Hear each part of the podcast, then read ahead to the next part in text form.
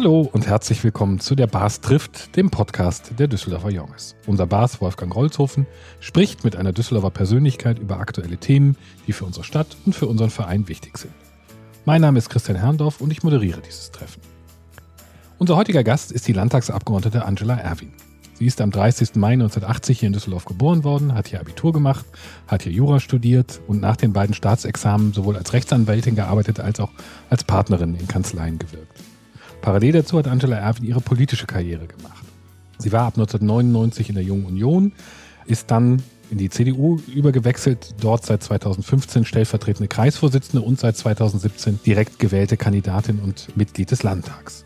In diesem Jahr ist sie erneut ins Parlament, also zum zweiten Mal eingezogen. Außerdem ist sie zur Vorsitzenden der Wirtschafts- und Mittelstandsvereinigung der CDU gewählt worden. Im Landtag ist sie Vorsitzende des Innenausschusses und rechtspolitische Sprecherin ihrer Fraktion. Lieber Wolfgang, ich habe jetzt eine lange Karriere schon aufgezählt, obwohl Frau Erwin auch noch jung ist. Die ist schon so lang, die Karriere, dass ich nicht mehr weiß, wie es angefangen hat. Ich weiß nicht, ob du dich daran erinnern kannst, aber wenn nicht, wäre das mein Vorschlag. Ich mich ein, ein wenig daran erinnern, lieber Christian, aber ich habe mich auch tatsächlich gefragt, lieber Frau Erwin, warum haben Sie sich entschieden, in die Politik zu gehen?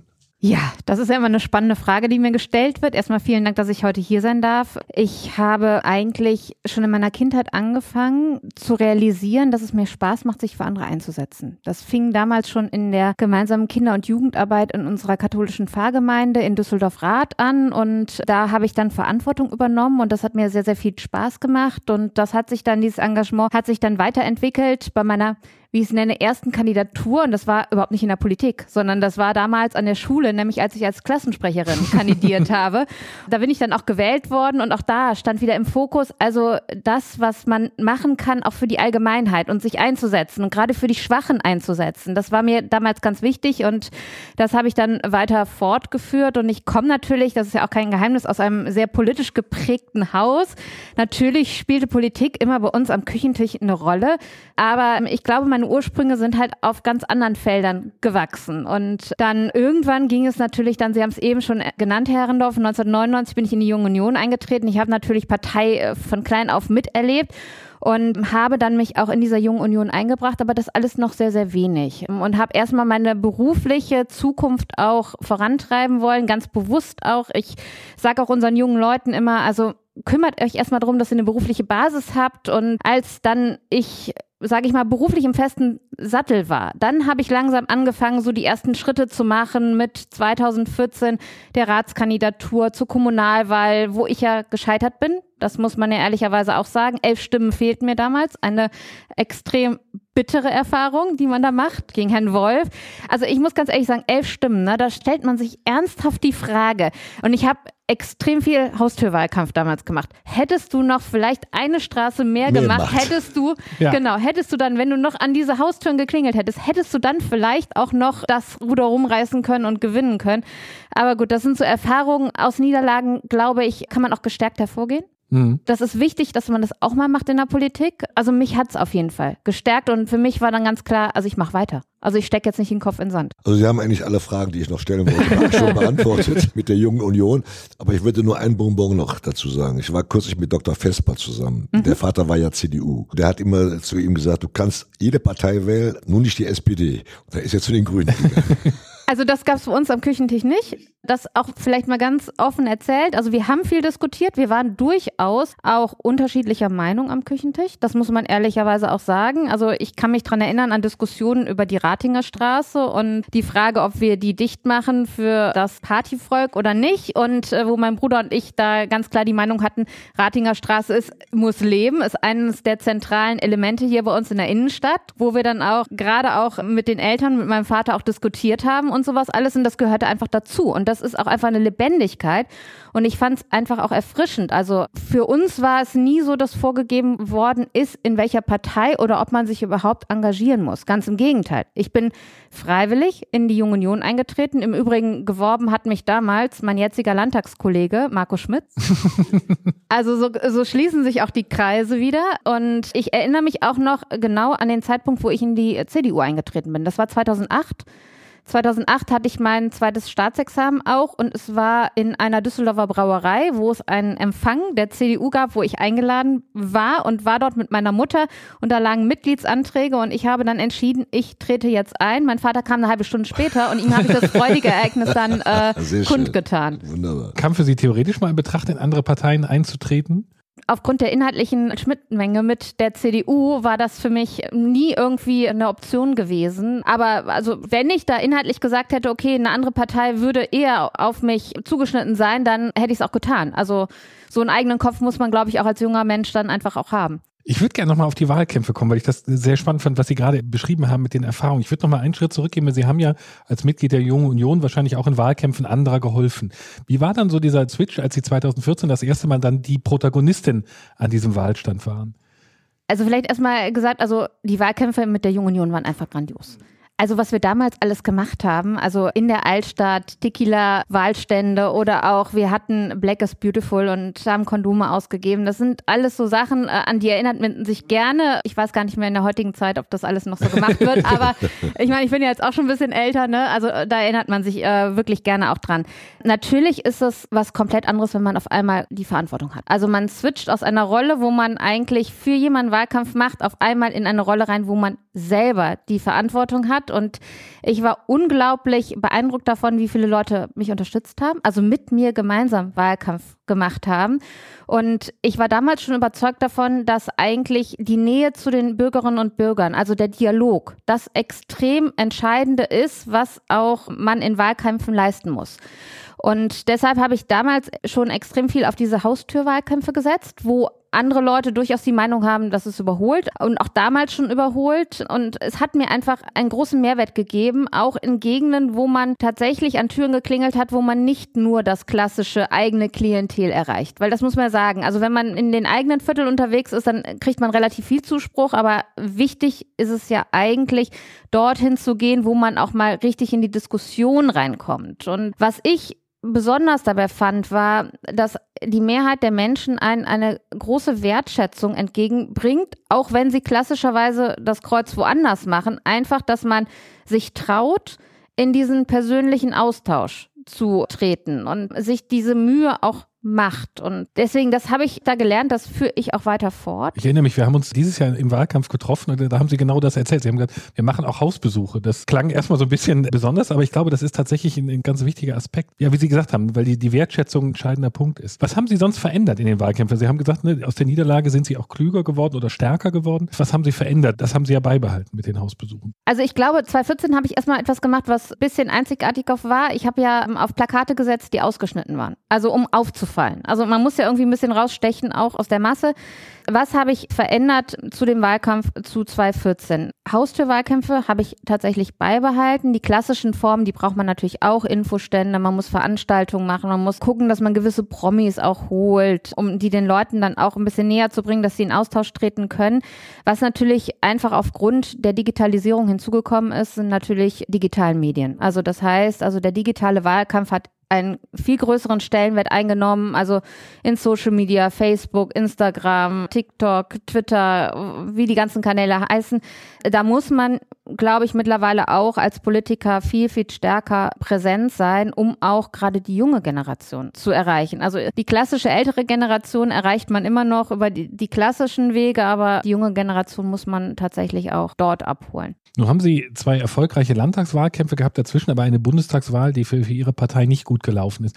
Merkt man solche Dinge am Wahlstand schon? Also wissen Sie schon eine Woche, zwei vorher, oh, das wird eng für uns oder das wird gut, weil die Ergebnisse, zum Beispiel jetzt der Landtagswahl, also das positive Ergebnis der CDU war ja überraschend, zumindest auch in der Höhe oder auch im Abstand zur SPD. Hat man dafür so ein Gespür?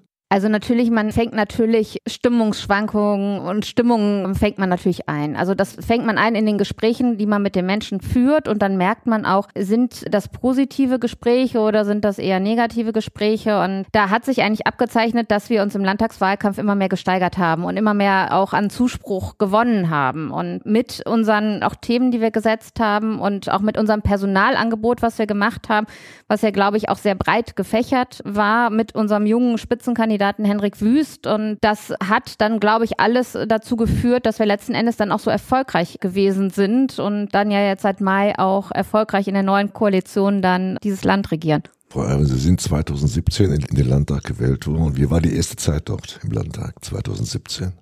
Also das war natürlich sehr speziell. Neuland, Sie, ja. Neuland. Also absolutes Neuland. Und wenn man aus der Wirtschaft kommt, und wie gesagt, ich bin ja Anwältin, Partnerin in einer Kanzlei, wo man normalerweise gewöhnt ist, man greift zum Hörer, wenn man eine Idee hat oder wenn man irgendwas verändern will und dann wird es umgesetzt, kam ich in diesen Landtag rein und bekam irgendwann dann meinen Chip für meine Bürotür und machte diese Tür auf und betrat diesen Raum. Eigentlich konnte ich ihn nicht betreten, weil er war bis oben hin voll mit Möbeln.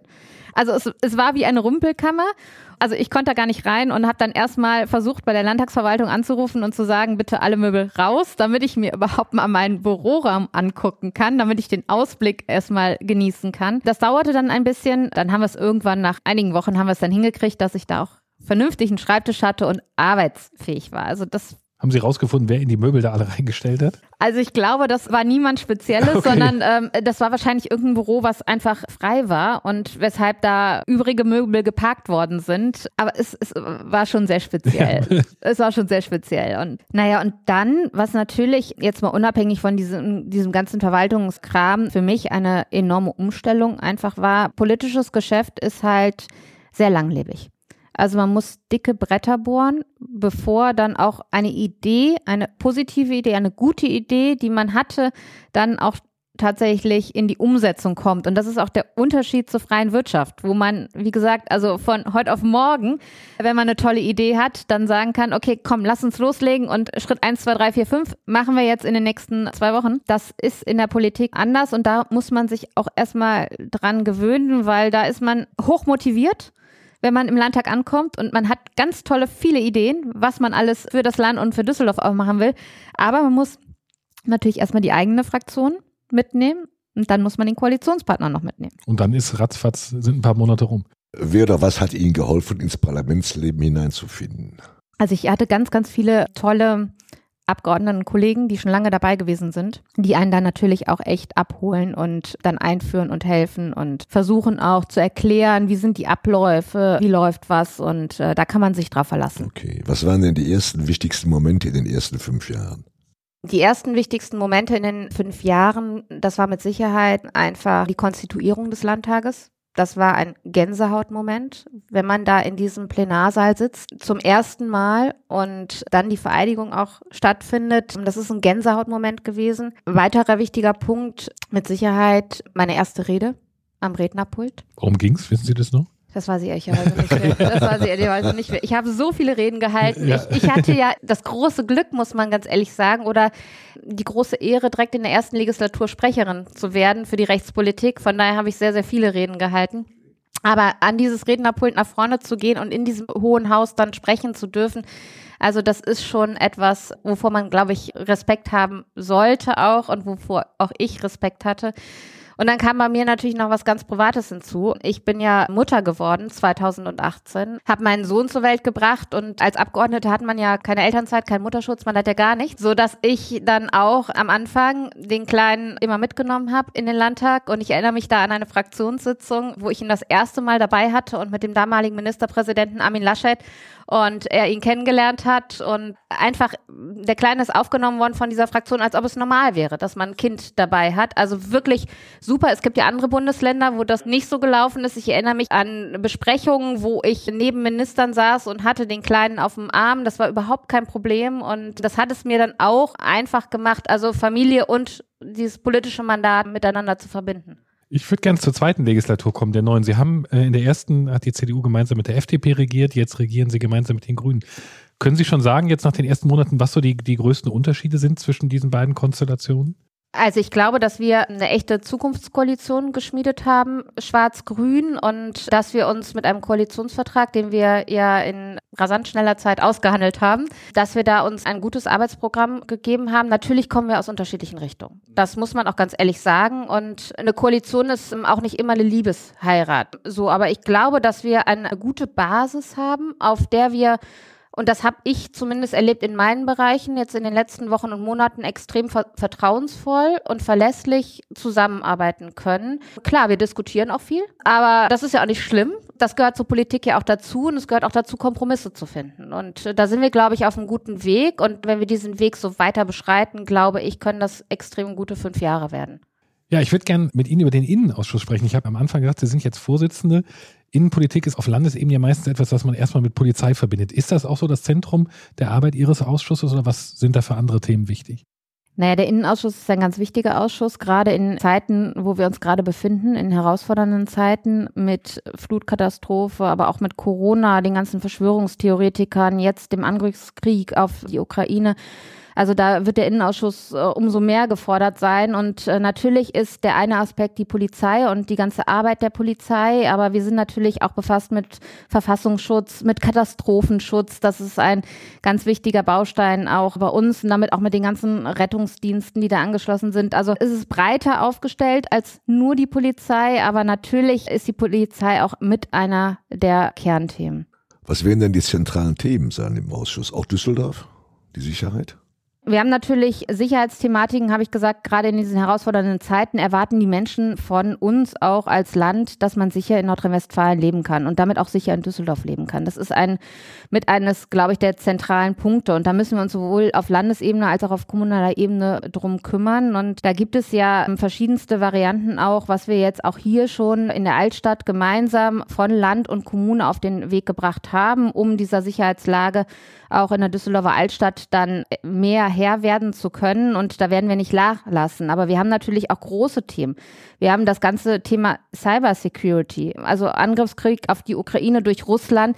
Wir müssen halt gucken, wie schützen wir unsere kritische Infrastruktur tatsächlich vor Angriffen von außen, auch von dritten Staaten. Wir haben in der letzten Legislatur gesehen, Kampf gegen Kindesmissbrauch. Lüchte, Bergisch Gladbach, Münster, das haben, waren alles große Themenkomplexe, wo wir extrem viel ermittelt haben, viele Täter aufspüren konnten, aber wo wir auch in so ein Dunkelfeld gestochen haben.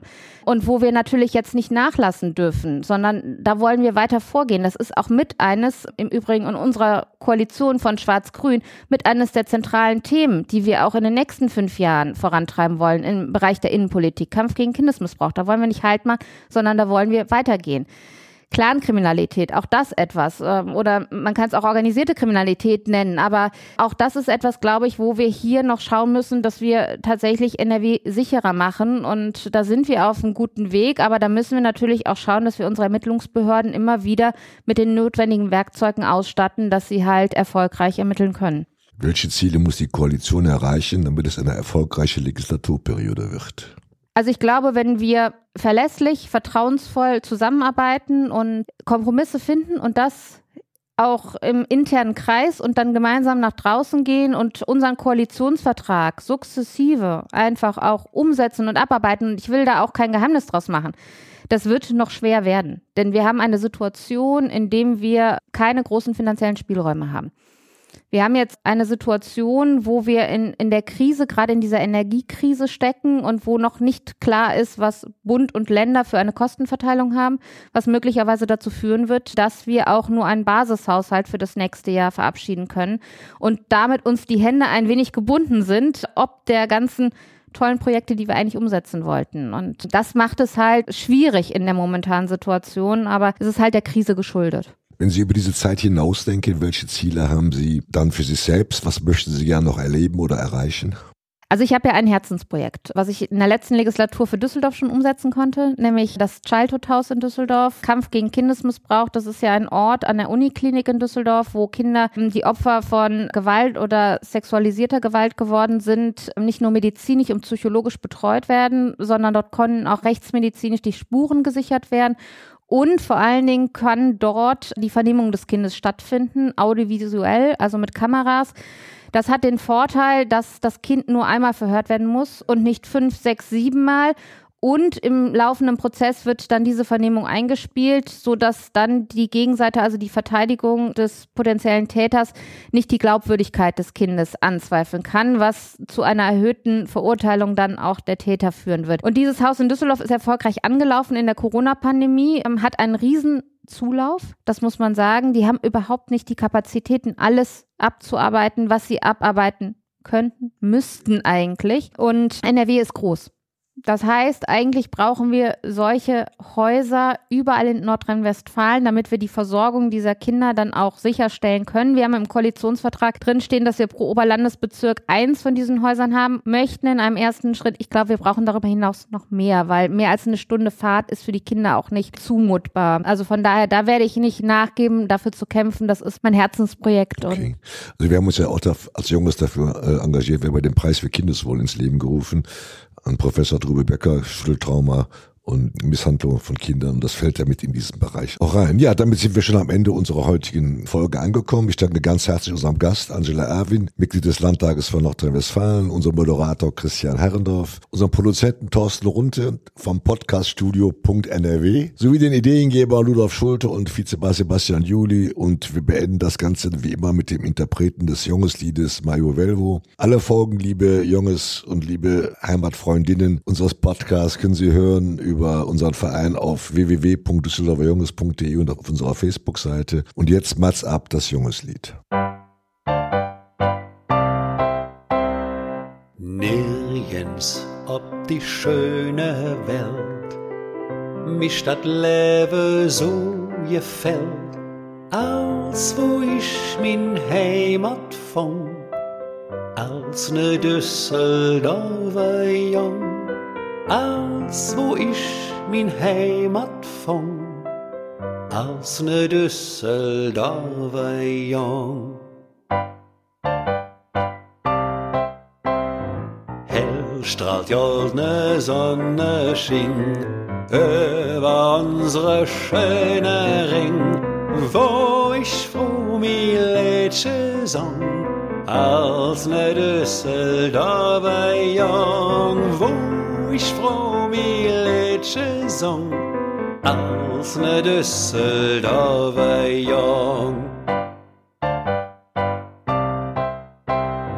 Ach, dat Lädsche war so nett, wat min Mam gesungen het, wenn ich ob ihr Schüss gesprung, als ne Düsseldorfer Jung, wenn ich ob ihr Schöss gesprungen, als ne Düsseldorfer Dies ist eine Produktion von podcaststudio.nrw.